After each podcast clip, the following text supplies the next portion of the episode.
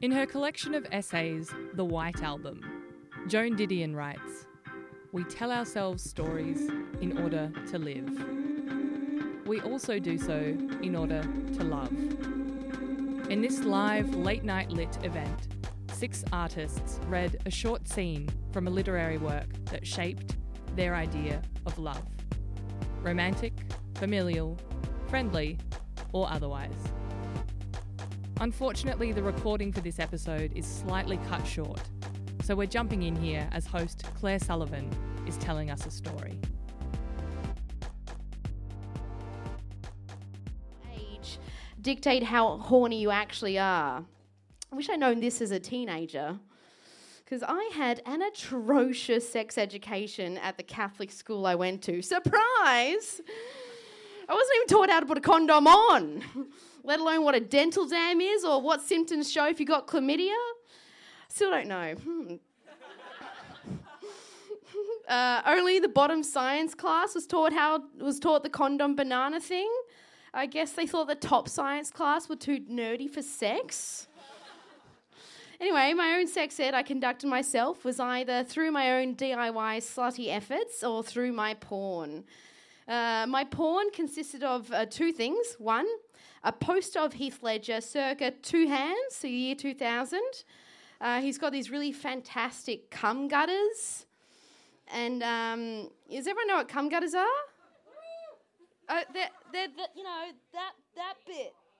The V. The, the, the V, the cum gutters, they're there.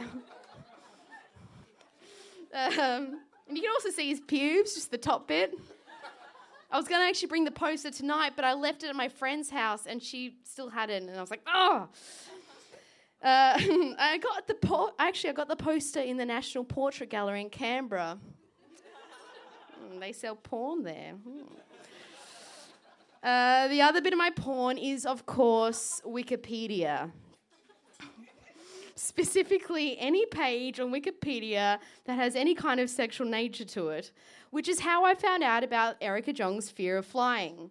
I was probably mazzing, mazzing to the feminism page and got lost through the rabbit holes that Wikipedia takes you down. Hmm. Uh, Erica Jong's, it's, I looked up on the internet, said Erica Jong, but I go to say Erica Young, but the internet says Erica Jong. Anyway, I've never met her, so I can't ask her. Uh, Erica Jong's book was pretty seminal, according to Wikipedia.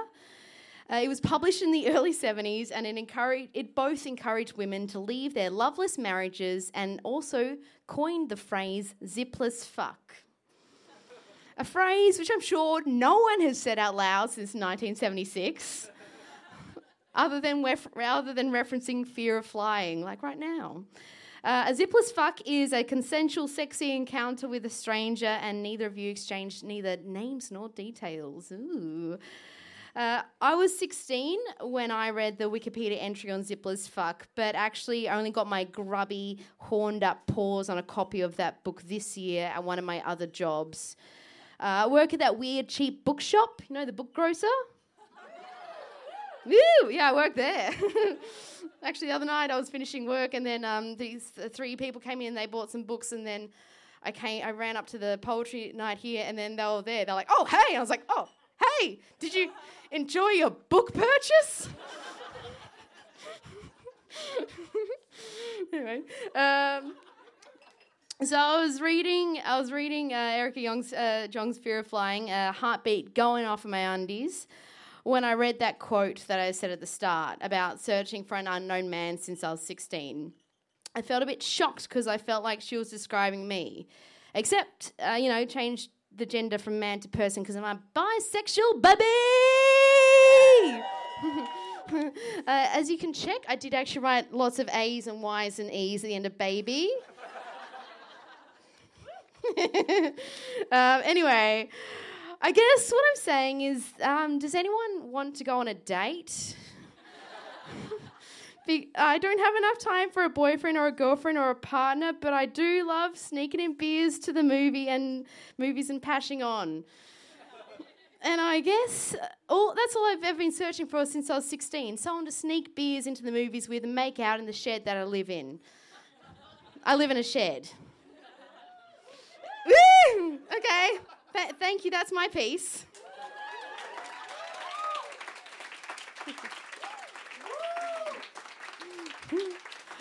Uh, uh, so uh, next up we've got the wonderful other artists in the piece. So first up we've got Natasha Hurtado. Natasha is a writer, education assistant at the NGV, and a model repped by Just Coup. A model. We've got a model here. It's fucking cool. Uh, she recently left the game writing industry to focus on finishing her novel. Her visual poetries and personal essays have been published in Botanicals, Brain Drip, Glass House magazine, and Penciled In. She's a fierce advocate for feminism, accessible and quality education, mental health issues, LGBTQ, and diverse representation. Though born in Indonesia, she considers Melbourne her one true love. Welcome, Natasha!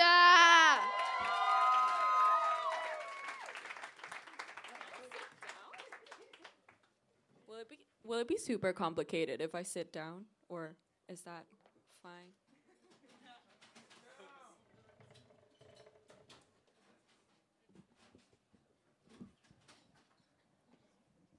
Thank you. Hi, everyone. Is this fine? Yes, cool. Okay. Is my quote up? Yay, it's a sad quote. Aw, yeah louder, the louder the awe, the better. Um, it says, I turned myself into a victim of my own romanticization. And this is by a poet. She's based in LA, and she's pretty cool. Okay, so I'm Nat, and like Claire mentioned, I've recently, very amicably, parted ways with Pixelberry Studios, which is a narrative gaming company based in San Francisco.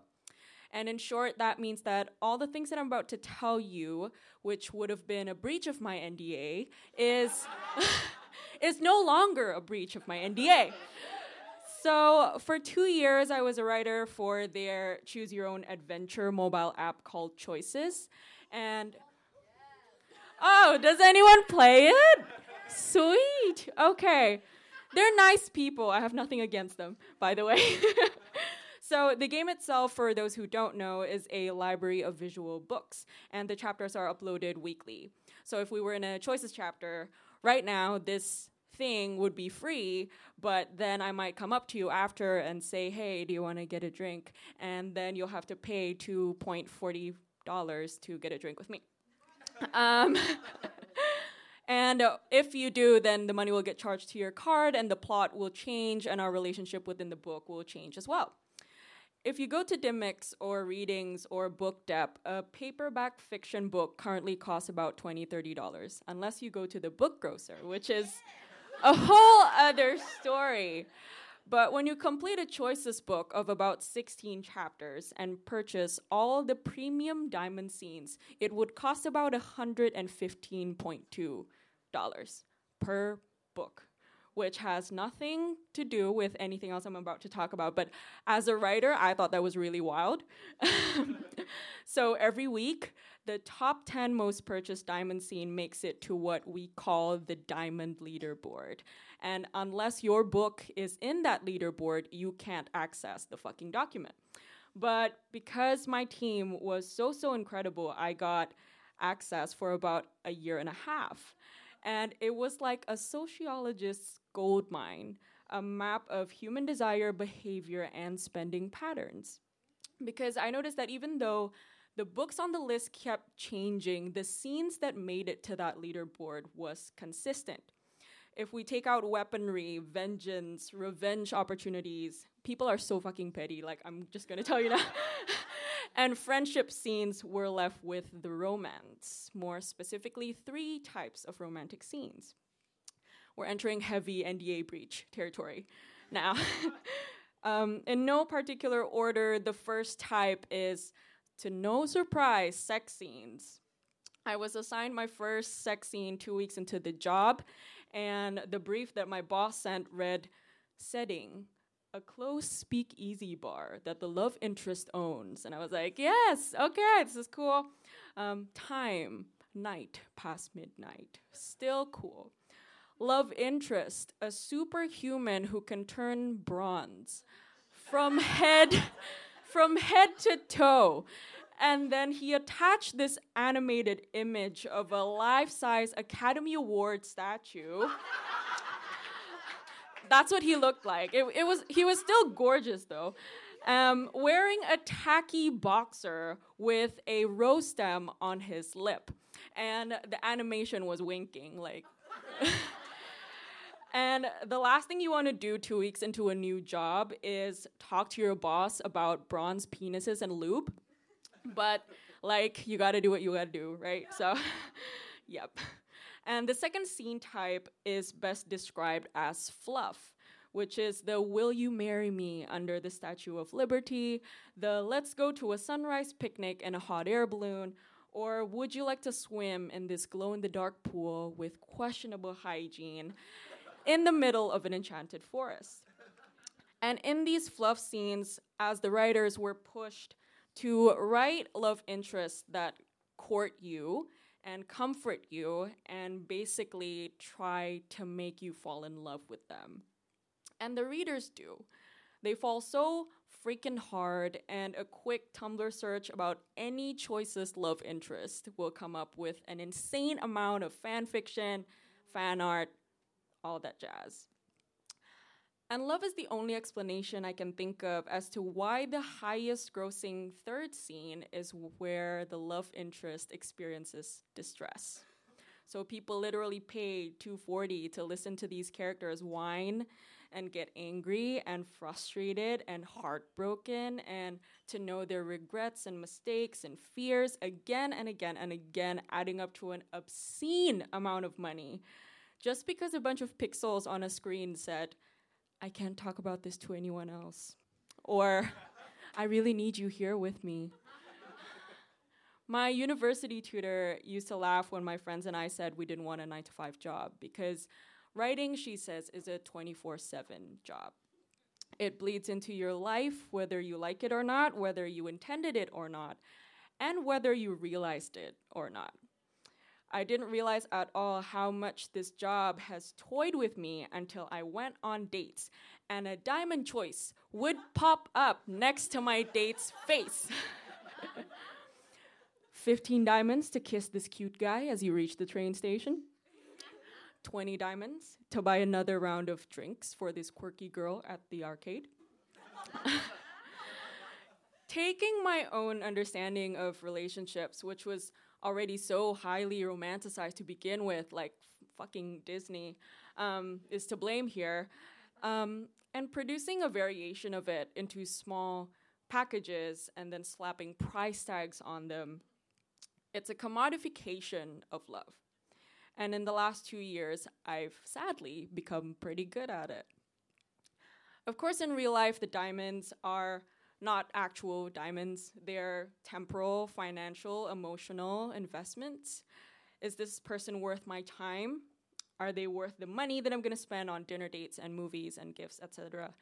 Are they worth the potential heartbreak? And how many diamonds would, should I spend on someone who promises a chance at love? Oh, none? 35? $115.2 for 16 weeks of romance. Less than I know other people might spend, or more than I dare to admit. Quantifying love is such a dangerous marker of detachment, but it's something that I experience constantly in the dating landscape. And it's not just me assessing them, but it's them assessing me, me and my worth, continuously and often unforgivingly. But when we go back to the diamond leaderboard, the substances that define love are reflected so simply back to us. Sex scenes, intimacy, or one of the many forms of intimacy and connection.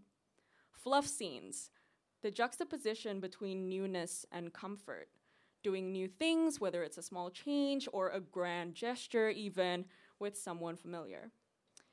And then again, we're back to the characters in distress it took me an alarmingly long time to figure out that, like everything I struggle with, the answer is my least favorite word in the entire English dictionary vulnerability. and yes, friends, I hate that word more than moist. All of this is incredibly ironic because I write love stories for a living. it's really difficult for my perfectionist brain to uh, process that people don't pay $2.40 to feel sad or to feel heartbroken, but they pay in spite of it. Because a relationship solely built on intimacy and adventure is just fantasy, right? And it doesn't feel real without the hardship. And there's so much to freaking unpack on the fact that real people are turning to pixelated people for real love. But if this set of data that I've snuck out from my company is a reflection of what constitutes as romance, then it would mean that in our capitalistic, creatively messy digital age, love is still so freaking plain disappointingly plain. Love has never, will never, does not need romanticizing when it's real. I'll say that again. Love does not need romanticizing when it's real.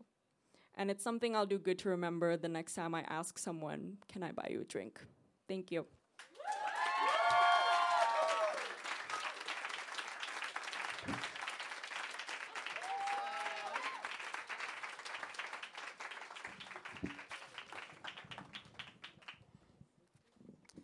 That was awesome. All right. So now we've got Darlene Silva Soberano. Uh, Darlene is a Filipino poet. Their work has appeared in Mascara Literary Review, Australian Poetry, and Cordite Poetry Review.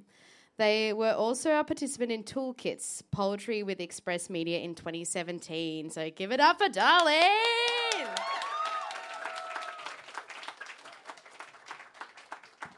Hi, everybody.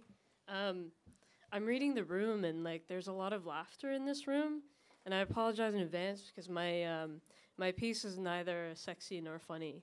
It's just um, it's just all vulnerable. Um, yeah, I um, it's so lovely to be here, and I hope that you've had a good day today, and that this event um, marks a good note to end for you guys. Today, I'm reading from the opening passages of Jeanette Winterson's novel, Written on the Body. Is that all right? Yeah. Cool. Why is a measure of love loss? It hasn't rained for three months. The trees are prospecting underground, sending reserves of roots into the dry ground, roots like razors to open any artery water fat. The grapes have withered on the vine. What should be plump and firm, resisting to the touch to give itself in the mouth, is spongy and blistered. Not this year, the pleasure of rolling blue grapes between finger and thumb, juicing my palm with musk. Even the wasps this year avoid the thin brown dribble. Even the wasps this year. It was not always so. I am thinking of a certain September wood pigeon, red admiral, yellow harvest, orange night. You said, I love you. Why is it that the most unoriginal thing we can say to one another is still the thing we long to hear? I love you is always a quotation. You did not say it first, and neither did I. Yet when you say it and when I say it, we speak like savages who have found three words and worship them. I did worship them, but now I am alone on a rock hewn out of my own body. Caliban said, You taught me language, and my profit aunt is I know how to curse. The red plague rid you for learning me your language. Love demands expression. It will not stay still, stay silent, be good, be modest, be seen and not heard. No. It will break out in tongues of praise, the high note that smashes the glass and spills the liquid. It is no conservationist love. It is a big game hunter, and you are the game. A curse on this game. How can you stick at a game when the rules keep changing? I shall call myself Alice and play croquet with the flamingos. In Wonderland, everyone cheats, and love is Wonderland, isn't it? Love makes the world go round. Love is blind. All you need is love. Nobody ever died of a broken heart. You'll get over it. It'll be different when we're married. Think of the children, time's a great healer. Still waiting for Mr. Right, Miss Right, and maybe all the little rights. It's the cliches that cause the trouble. A precise emotion seeks a precise expression. If what I feel is not precise, then should I call it love?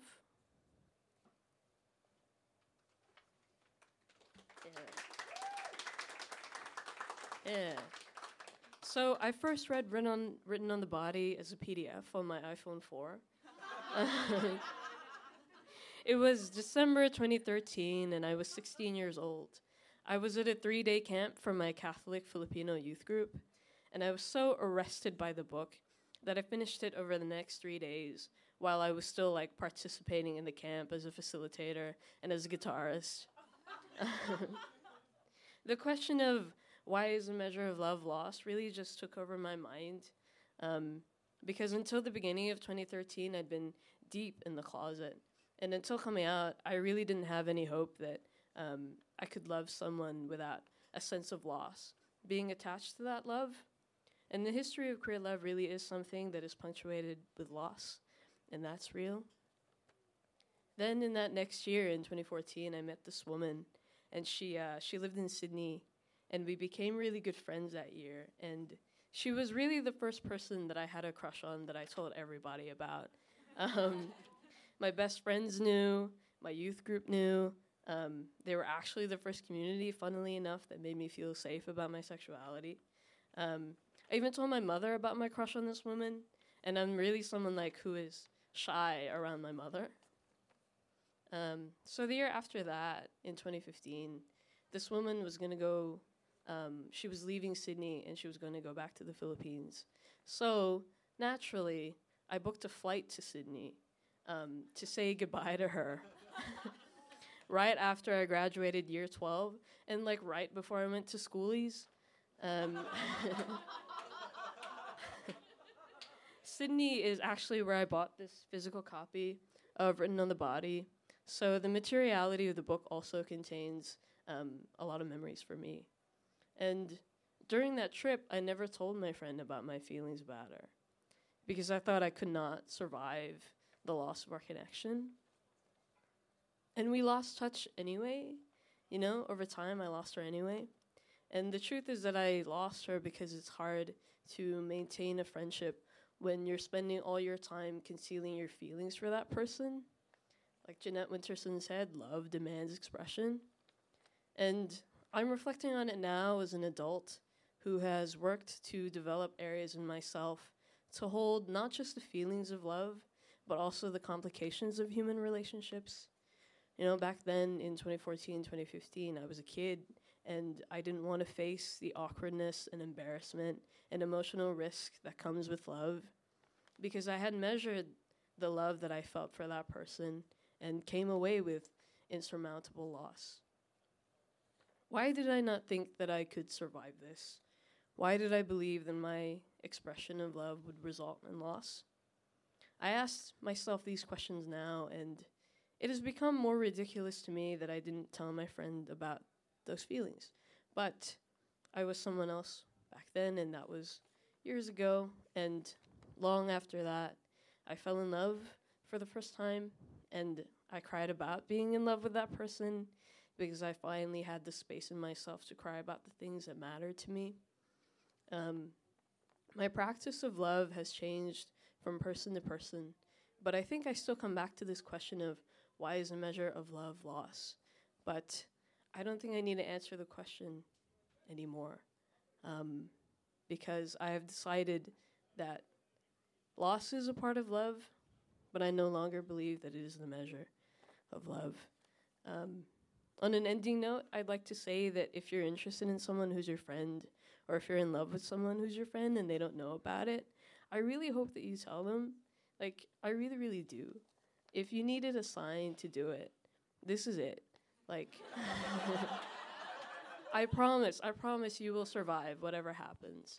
Um, thank you so much.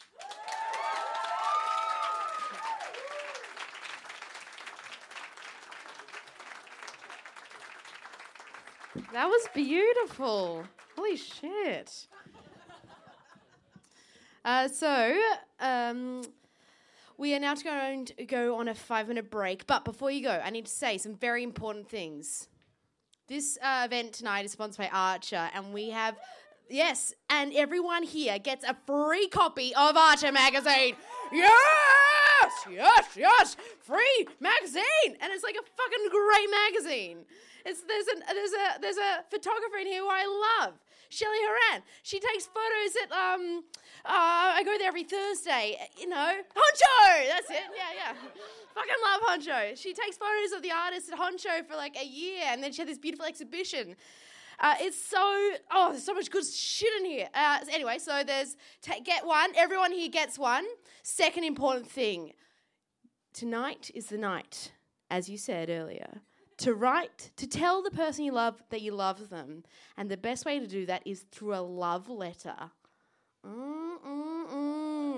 We actually have a love letter thing at the back where you can write a letter to your love. You can sign anonymously and peg it on a clothesline that I've been assured by Jim is down the back somewhere. Uh, I am unsure if Jim is going to read out the letters or not. So definitely, if you don't, if you're worried about that, sign it anonymously. uh, but yes, write your love a letter, whether it be familial or sexual or the idea of love or the person you've got a big fucking uh, thumping crush on, you know? Write them a letter. And it may, may, I'm not sure if it's getting read out or not. I'm not, I've not been informed. Is it getting read out?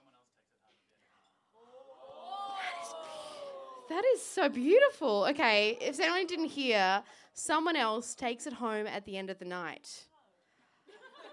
Yes. So you're going to share your love with someone else in this room, and it may, and it, it probably won't be, the love letter will probably not be for them, but you're going to share that little fucking beautiful bit with them. Okay, so we're going five minute break. Have a, sh- have a, have a, have a quick poo.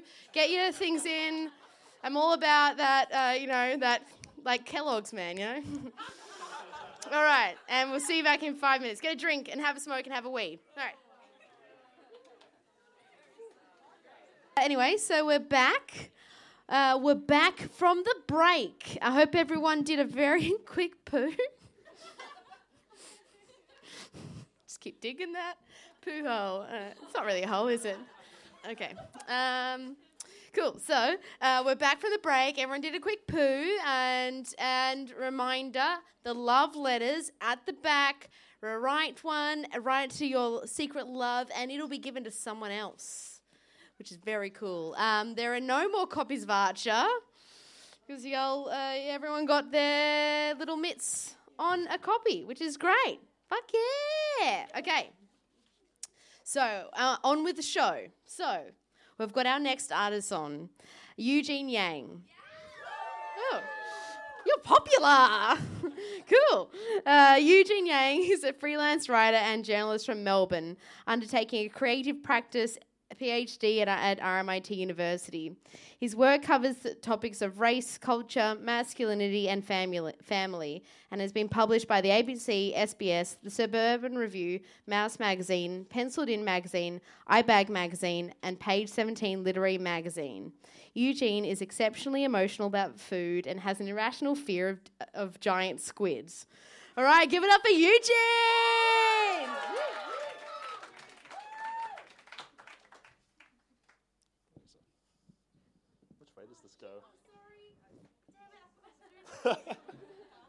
oh, it's that one. Okay. It's all right. Um, just want to clarify that if I'm red in the face right now, it's not because I'm terrified of public speaking. It's because I lack the enzyme in my liver that's required to process alcohol.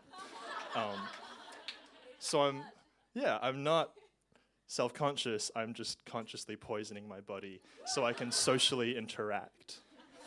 Um, uh, there it is. Another man who suffers from Asian flush is Haruki Murakami, who um, who wrote Norwegian Wood, which is the text that I've got my quote from. I first read it when I was 18, and it was this really powerful. Um, this powerful representation of the turbulence of a young and raw kind of love that I think we all experience around that age, um, before no love knows what it is and how it feels, and at a time when it might be mixed with other first time feelings like grief and loss and guilt. Um, so this quote comes up in the third act, and it's when the main character, Toru Watanabe, is 20 years old and languishing about being caught between two loves. He talks about, quote, a tremendously quiet and gentle and transparent love for one woman and a wholly different emotion for another that, quote, stands and walks on its own, living and breathing and throbbing and shaking me to the roots of my being. I don't know what to do, he says in a letter. I'm not trying to make excuses for myself, but I do believe that I have lived as sincerely as I know how. I've never lied to anyone, and yet I find myself tossed into this labyrinth. A reply comes back from essentially the book's only adult five days later. I think you take everything too seriously. um, also, side note, labyrinth, like that's such a male term to describe your angst. Um, uh, it was funny revisiting the book for tonight and finding this one line there because it's this like fundamental story about angst and pain, and then there's just one adult that's like, calm down, no one's getting tossed into labyrinths, it's all okay. Um, there, this subtle voice of maturity that's hinting that nothing is permanent and that the good and the bad that can feel like the peaks and the pits of our lives always move on to something new and that love is a messy and imperfect process that we need to trust and work through that sometimes fails, um, rather than something to expect in a perfect package from the very beginning. That's an understanding of love that I've grown into more recently, and I wish I'd taken note of this quote a little bit earlier on my first reading of Norwegian Wood, because maybe I'd have been spared a bit of anguish myself.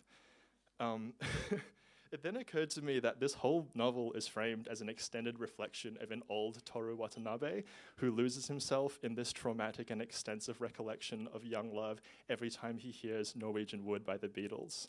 And without taking anything away from the real drama of the story, it made me think about maybe one tragic aspect of the book being that he missed the meaning of those words, because love is so often put on a pedestal of perfection. Um, there's another text that has informed a younger idea of love that I held, which will come through in the thing that I actually wrote. Um, it's a really beautiful poem, but it's also grounded that hyper romanticized, idealized, glamorized notion of love that just made everything too serious, too expectant, and too short sighted. So I wrote something for tonight that kind of plays on that progression um, of the ways we expect too much, the ways we might reject it, even as we think we're seeking it.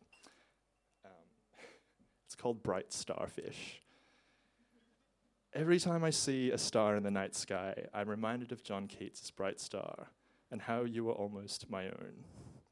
I was 24 then. Awoken in the dead of the night by a cold wind from an open window was the warmth of your body lay beside me. I pulled the blanket away, slowly, quietly, and arose naked into the chill night air to close it. Our clothes were scattered across the floor, remnants of a night of passion, of hands exploring bodies like nomads traversing new land, marveling in its beauty and promise of the future, of passion, living and breathing and throbbing and shaking me to the roots of my being. I beheld you in my sight as I turned back, entwined in your sheets and pillows, slithers of your skin exposed and illuminated so softly by the light of the moon. My sleepy heart awoke. It dawned on me then that this was love that just as Keats longed for time to stand still to look upon his lover, Fanny Brawne, with the eternal adoration of a star gazing down onto the beauty of earth, this was the moment of my love's affirmation. You, I realized aloud, you are my Fanny. I moved to look upon you, not lone in splendor, hung aloft the bed, your bosom betwixt those cotton sheets, rising and falling with tender, taken breaths and in my gaze, I beheld the lives we would lead, the places we would go, the careers and adventures and children we would share. Wait, children? my waking heart beat faster. How far away would they be? Would I be ready? Would I be a good parent? What if something happened to me, to us? What if you forgot my nut allergy and poisoned me in a foolish attempt at love? What tragedy would befall us then? What if we holiday to Italy and you meet a local to gallivant away with while I'm caught back here paying off a mortgage and supporting our ungrateful spawn? Sweat grew upon my forehead. No, love doesn't doubt like this, I thought. I feel less like Keats' star and more like a simple meteorite pulled towards you, soon to dissolve in your atmosphere. Yes, dissolve, I thought. I should do that. Perhaps it's best I leave now. It's the polite thing to do when one doesn't find true love immediately. I rose again from the bed, forgetting our clothes scattered across the floor, remembering them only when I slipped and crashed upon the ground where sleep reclaimed me. Many years later, as you face the firing squad of your friends questioning what you see in me, you would remember that distant night that was the first we shared, and the heavy thud that awoke you, and your confusion on finding my body, asleep, alone on the floor, limbs splayed like a dislocated, bright starfish naked on a cold winter night, yet sweating, face engulfed in your underwear. but I was lucky that accidental sex appeal is your favorite kind of sex appeal. and apparently, my cold and sweaty body glistened nicely in the moonlight. nicely enough that, as sleep reclaimed you, you thought I was worth keeping around and that when the sun rose, you kept me around long enough to find other things with which to fall in love.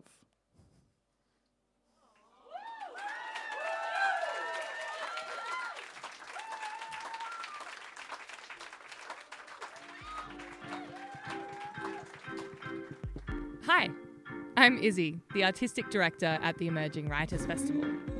Thanks so much for listening to our podcast. We hope you'll check out the rest of the Digital Writers Festival at 2019.digitalwritersfestival.com. You can listen, make, and play. And we've got Ghosts of the Internet, new machine learning tools for writers, and experiments in digital storytelling. We've also got some really special webinars, including uh, one with one of my favourite audio producers, Mitra Kaboli from The Heart. And if you're enjoying our podcast, we love you right back. So drop us a review, recommend us to a mate, and hit subscribe wherever you like to listen. That was awesome. Oh my god. That's so fucking good. It's exciting. All right. Mhm. Our next artist is Gabriella Georges. Gabriella Georges is a Syrian Australian singer, writer, and performer based in Naarm, Melbourne, who often explores identity loss, grief, and nature. In 2018, she became a part of West Writers Group, a diverse writers collective based in Footscray, and started performing songs in her, in her first language as part of a collaborative project called Bookjare. Gabriella also facilitates open spaces around death, dying, grief, and loss through her community based project Soul Arts and is considered the weird youngest sibling of four sisters. This year, she is one of Jed Press's author, featured authors. Get up, give it up for Gabriella!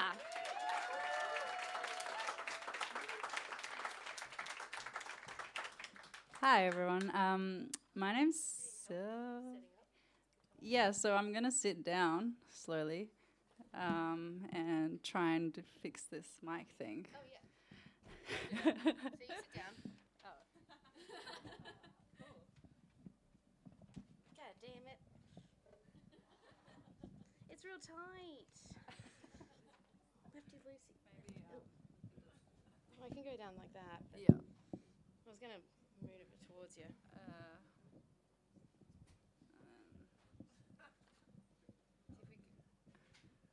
There we go. okay, we're getting there. I've been a comedian since I was 18, and I'm still fucked with microphones. Get up. All right, cool.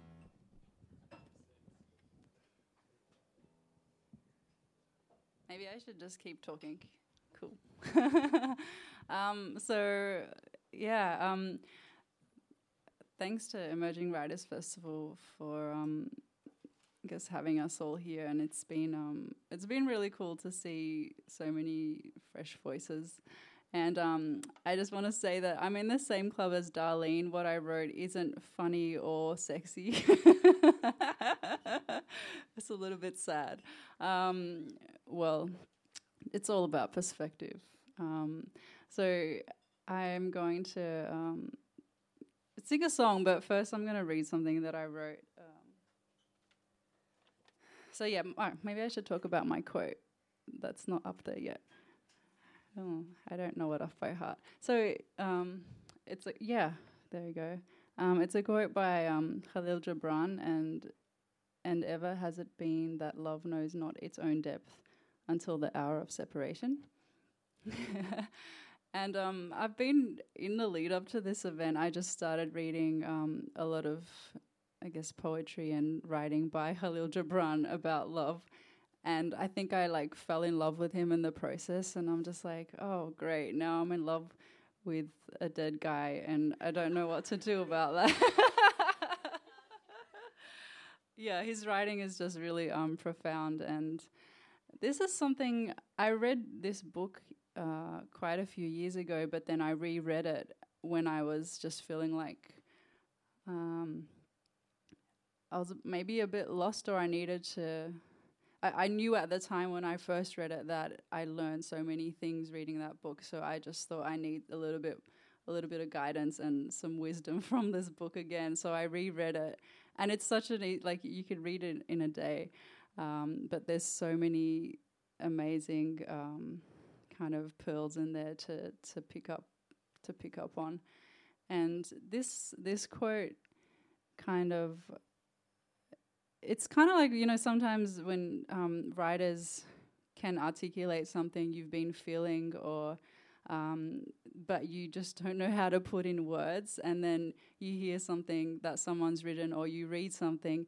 and you're just like yes that's exactly what it is. That's what i've been feeling or thinking about and um, this is one of those so anyway i'm just going to start so this is about loss, and um, if you feel the need to, you're welcome to to step out or take a break. On March 23rd, 2009, I watched the most central person in my life take her last breath. I was 20 years old when my mum was diagnosed with a very rare form of cancer.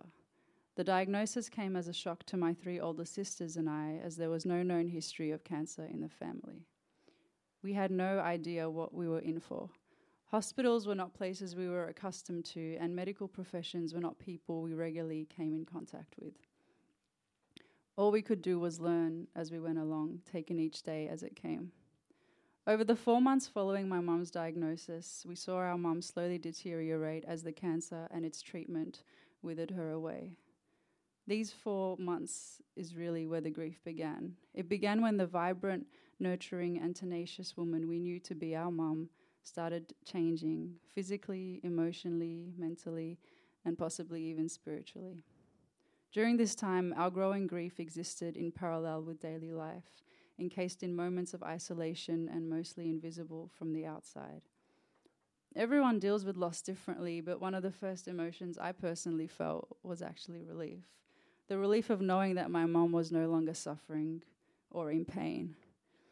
Over time, the reality of my mum's physical death continued to solidify with every birthday, anniversary, New Year, and other special occasions that passed, not least of all being Mother's Day. Some years, when it comes around, I feel fine and move through it like any other day. Other years, I just wish it would all disappear. That I could avoid it completely because it hurts knowing that I can't take my mum out or give her a hug and kiss like so many others I know. Sometimes I write a poem or a card for her, and usually my sister and I will go and place flowers at her grave, wishing her a happy Mother's Day there. I've learned that just because a person dies, it doesn't mean the relationship or love dies with them. It can continue in many forms. For example, I continue to wear her scarves and accessories. I'm wearing her earrings and necklace today, and her ring actually. Um, I continue to write to her when I'm feeling confused. I continue to revert back to wise advice she gave. I continue to share her words and talk about her. I continue to cook some of the meals she made, albeit in my own way. And in general, I strive to live my life in a way that would make her proud and in a way that honors her spirit. I feel it in my body when I'm doing something my mum might have done if she were here, like an act of kindness or an act of service to others. Those moments are when I feel closest to her. Embodying her generosity reminds me that I am my mother's daughter and that her spirit does live on. And if there's one gift that grief has given me, it's perspective. Knowing what really matters, knowing who really matters, and knowing life is too short to dwell on all the other shit.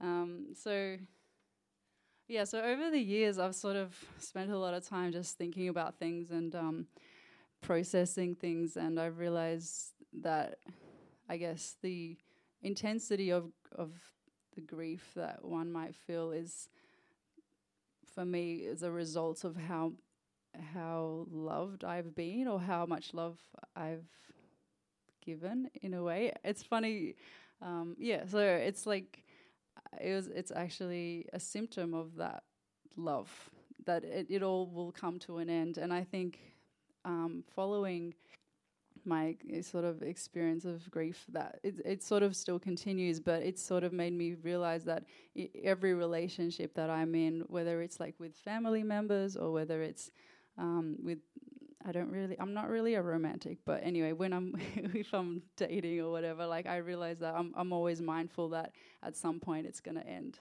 or at some point that person's no no longer going to be here and um, I think about that quite a lot, and so um, it's sort of changed my perspective on love. Um, I don't really f- fantasize about um, advent. Like I don't really yeah romanticize love at all. I just I'm like yeah, I just want to get to know the person, and if they're cool, we can hang out. But you know, if we can't be friends, then I'm really not interested. And because it's like um, that's the stuff that will remain. Like if that foundation, um, romance kind of yeah always like puts me off, and I'm just like this is fake. I'm not falling for this. um, yeah. So anyway, but um, I wrote this song this year. Um, I can't remember what prompted me to, but um, yeah, it's it's I guess dedicated to anyone that's lost someone and also that's processing that's going through grief. Um, I've realized like it's not something you just get over; it's something that you learn to live with, um, and it just becomes a part of your life. So, well, in my experience.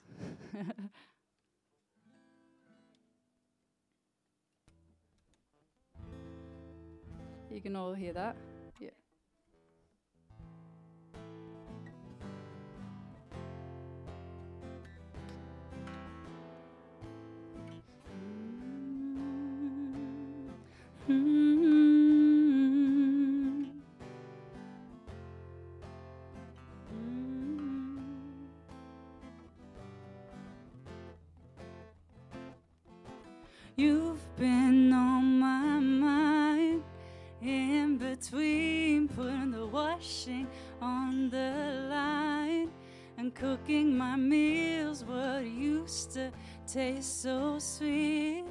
Is soured with tears. I thought I'd let you know, and maybe you'd visit.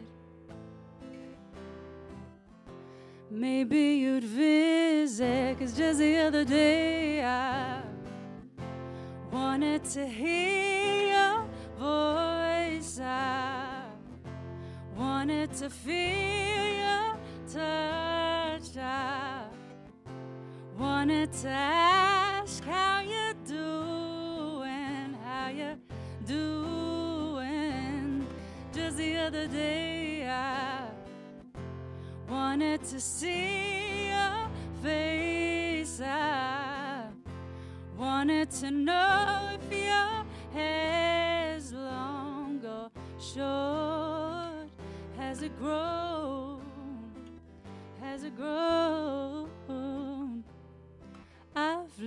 underground, constantly sifting through the lost and found.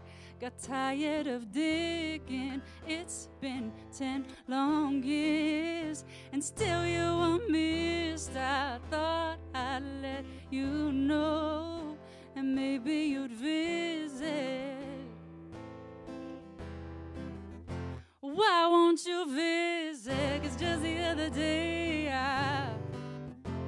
wanted to hear your voice. I wanted to feel your touch. I wanted to ask how you're doing, how you're doing.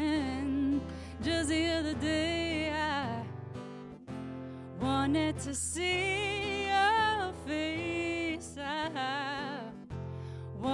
to know if your hair's long or short. Has it grown?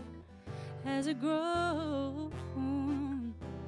Mm, wanna give, wanna give, wanna give you my love. I wanna give, wanna give, wanna give you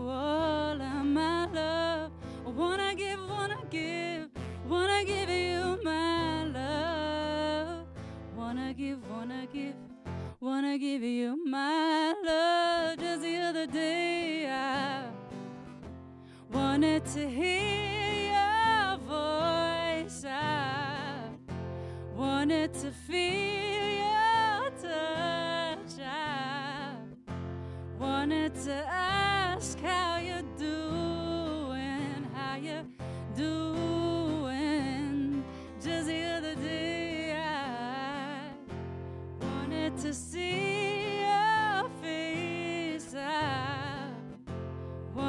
wanted to know if your hair's long short. Has it grown?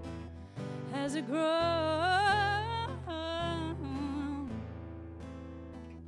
Has it grown?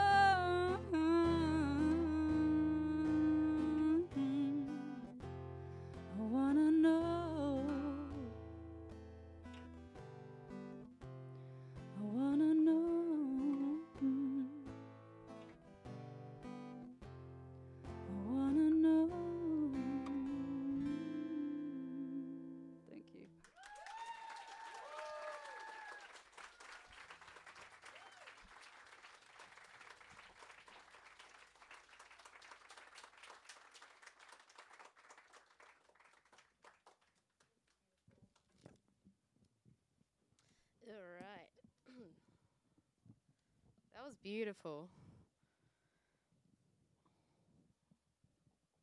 All right, so. Oh. So we are up to our final artist for tonight, and it is Alistair Baldwin. Woo. Uh, Alistair Baldwin is a writer and comedian based in Naarm, Melbourne. He's written for ABC's The Weekly, Hard Quiz, Get Kraken, in which he also appears as a very tired PA. Uh, he was a Wheelers Centre Hot Desk Fellow for 2018 and has worked pub- and has had work published by Acme Ideas, Un Magazine, Art in Australia, Archer, SBS, and more. Give it up for Alistair.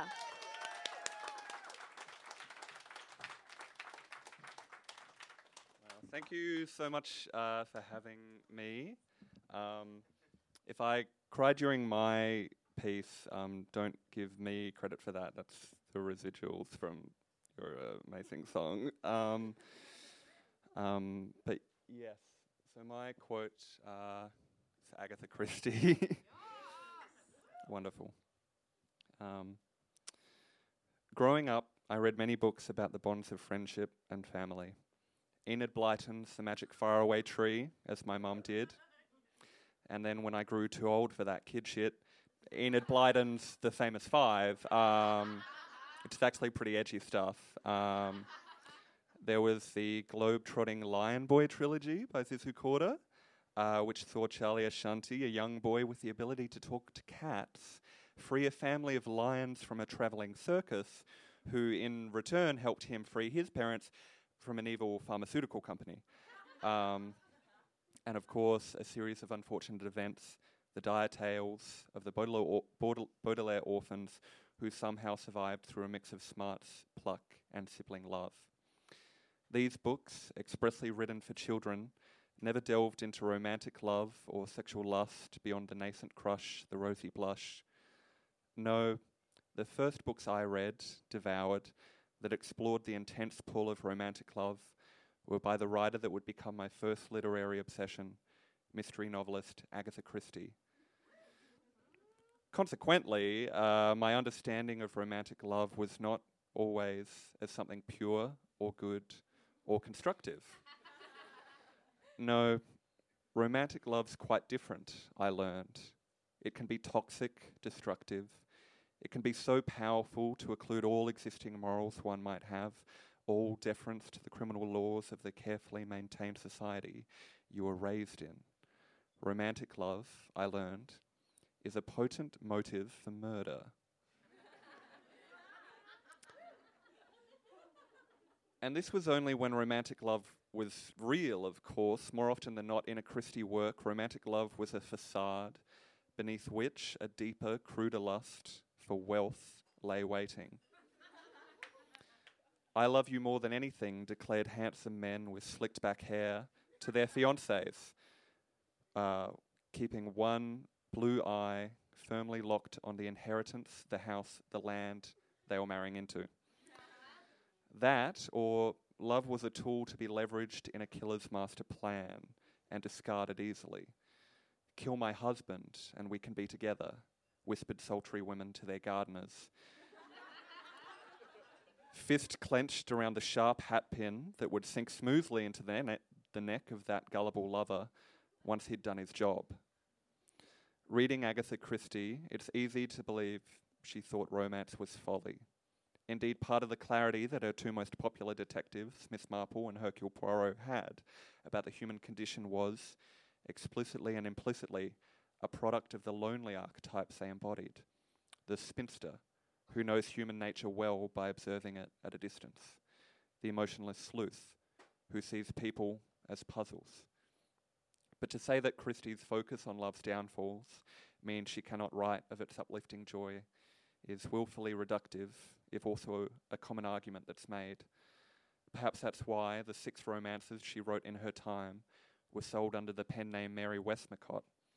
As we all know, once you're pigeonholed into one genre, no one would believe you're a dab hand at another. This was, in fact, something I believed about Christie until I burned my way through the Marples, burned my way through the Poirots, and in desperation settled for her lesser known protagonists, Tommy and Tuppence, introduced in The Secret Adversary. It begins with two childhood friends running into each other on a street who decide to get lunch. In their 20s, in the 20s, Tommy, a demobilized soldier who served in the Great War, and Tuppence, a demobilized nurse, have both spent their gratuities, the small sum of money as thanks for postponing their youth to serve Queen and country. The absence of a purpose, of the excitement that comes with daily tragedy, leaves them drifting, aimless, days filled only with time to fill, attention to capture. Tommy is hesitant to grab lunch until Tuppence cuts through the etiquette to declare that they can split the bill. She knows he's just as poor as she is. Discussing the lack of excitement in their lives and job scarcity, Tuppence comes up with a grand idea an ad in the paper offering their youth, time, strength, and smarts to the highest bidder. They edit their ad together, deciding that putting the standard no reasonable offer refused might lend itself to only boring odd jobs. Instead, they hit on two young adventurers for hire, willing to do anything, go anywhere, pay must be good, no unreasonable offer refused. Thus, the Young Adventurers Limited is born, hired within the day to track down a treaty meant for the American Embassy in London. to speak too much of what happens next is to ruin the plot, but suffice to say, they are embroiled in espionage, murder, and kidnapping. In finding each other, Tommy and Tuppence find a way forward, a friendship that becomes a business partnership that becomes, unsurprisingly, more. For them, and for me. Love is pulling each other out of loneliness, out of boredom, out of a sadness you didn't know you lived with. Four months ago, when I agreed to this reading, I was over a year into my first real relationship, over a year into my first true romantic love. Two months ago, it ended. It didn't end badly, nor, as this reading might suggest, did it end with me murdering him. Um,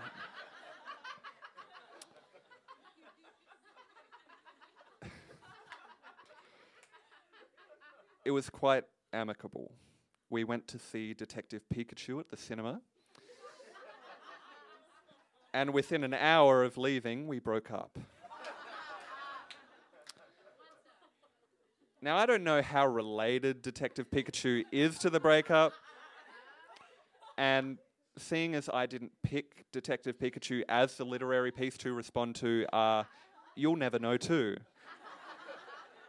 I will say that the experience of agreeing to a reading about love shortly before breaking up with someone is like signing up to a Pilates class in a week's time, and then a day before it starts, you go see Detective Pikachu, um, and then an hour later, someone breaks your kneecaps with a baseball bat.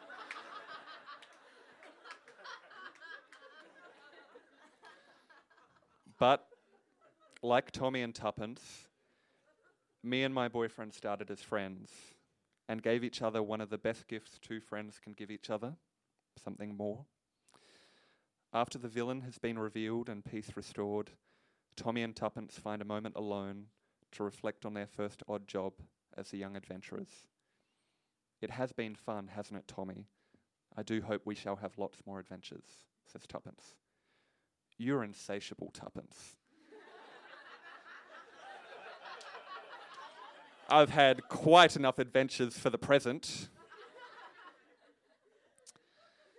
well, shopping is almost as good, says Tuppence dreamily. Think of buying old furniture and bright carpets and futurist silk curtains and a polished dining table and a divan with lots of cushions. Hold hard, says Tommy. What's all this for? Possibly a house, but I think a flat replies Tuppence. Whose flat? asks Tommy. You think I mind saying it, but I don't in the least. Ours. So there. You haven't really proposed now, not what our grandmothers would call a proposal, but what fun it will be. Marriage is called all sorts of things a haven, and a refuge, and a crowning glory, and a state of bondage, and lots more. But do you know what I think it is? What? asks Tommy. A sport, says Tuppence. And a damned good sport, too, agrees Tommy. I think it's telling that Tommy and Tuppence are the only two Christie protagonists who actively live a full life. Marple and Poirot are written in a kind of stasis, remaining at the vague ages of old and quite old, while the decades continue around them. But Tommy and Tuppence live a full life together. They get married, they get a house, they get a dog. They age as Christie does, and in Postern of Fate, the last novel Christie ever wrote, they're still solving mysteries together in their 70s. For me, I think that's what love is, or what it can be when it's not motivating people to murder. love can be, quite simply, one of the best ways to spend the time you have. Thank you.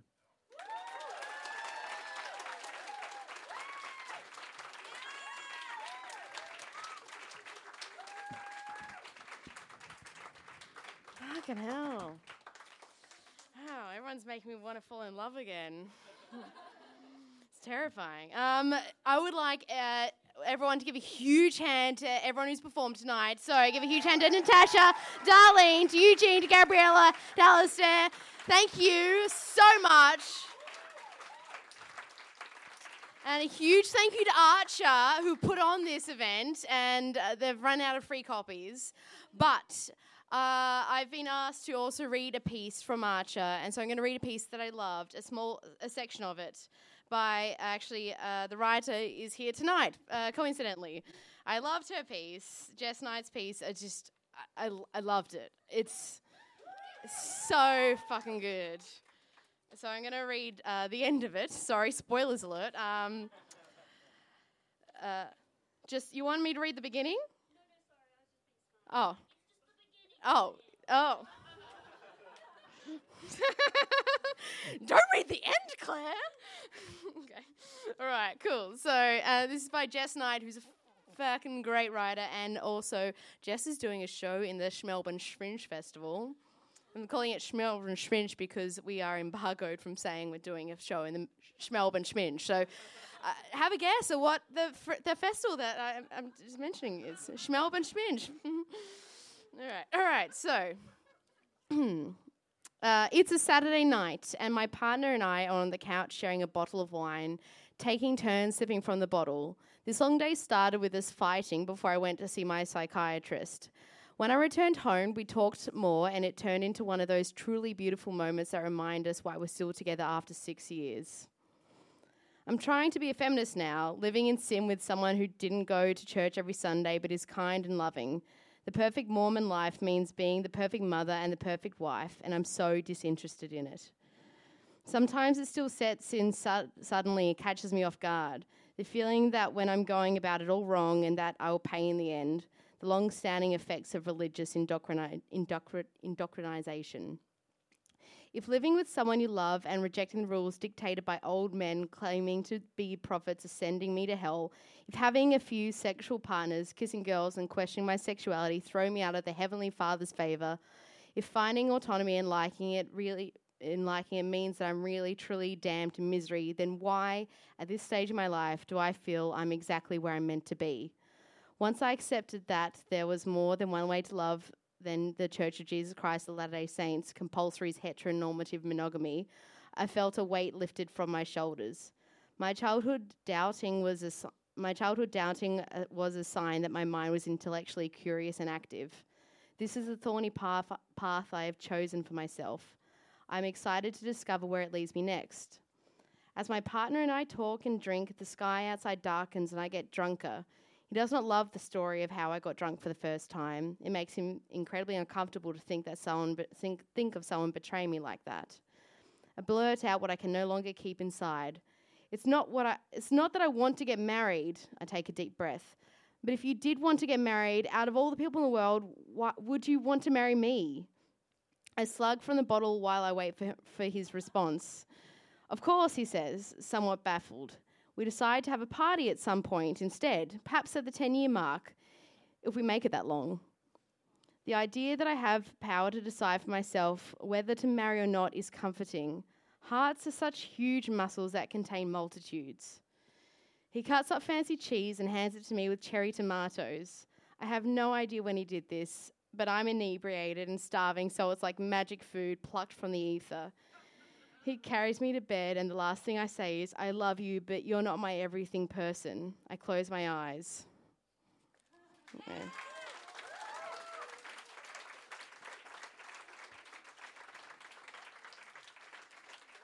fucking beautiful.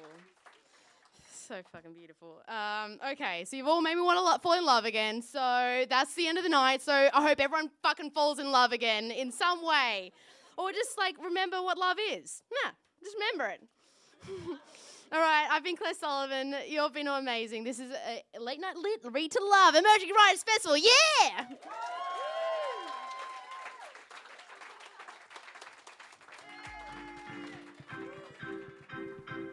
Thanks so much for listening. We hope to see you right here online for the rest of the Digital Writers Festival program. This podcast series was put together by our brilliant program producer, Lynn Nguyen and the audio was produced by the fantastic Ahmed Yusuf. Our theme music is the magical Huntleys Please from their EP Songs in Your Name. You can find them online as Huntley Music. This episode was recorded on the lands of the Wurundjeri and Bunurong people of the Kulin Nation. We acknowledge that First Nations peoples are the first storytellers of this land and that their sovereignty has never been ceded. We pay our respects to elders, past, present, and emerging, and to the elders of the lands this podcast reaches.